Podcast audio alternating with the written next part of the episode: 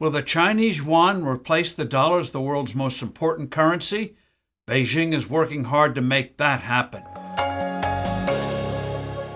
Hello, I'm Steve Forbes, and this is What's Ahead, where you get the insights you need to better navigate these turbulent times.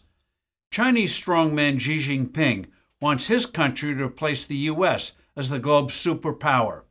A crucial initiative for this is supplanting the global role the U.S. dollar currently plays.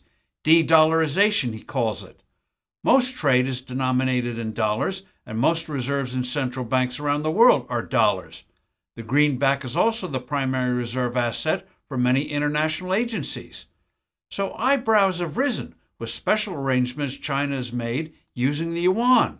In a recent deal, China's state owned China National Offshore Oil Corporation is paying yuan to France's giant Total Energies for liquefied natural gas.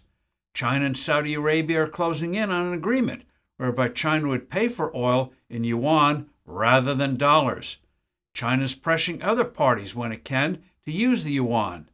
China is the biggest direct foreign investor in Africa and is now a major investor in other parts of the world. It is rivaling the IMF and the World Bank in loans to developing countries. Now, many politicians, pundits, and policymakers question whether the dollar's status as the world's reserve currency can be maintained. Our economy has floundered for most of this century, with growth rates far below our historic average.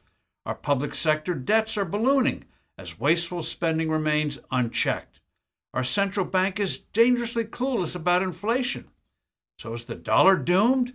Will the yuan become the preferred international currency? The answer is no.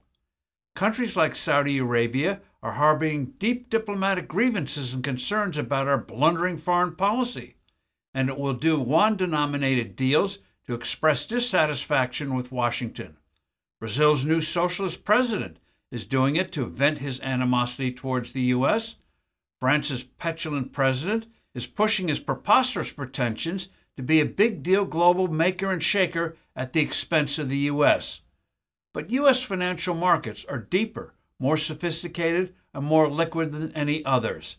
China's are still behind.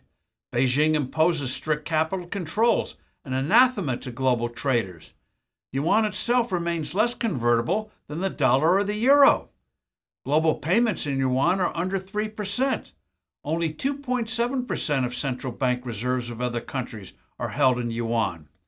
So, for all the abuses we've inflicted on it, the US dollar is vastly more trusted than the currency of a truculent authoritarian regime.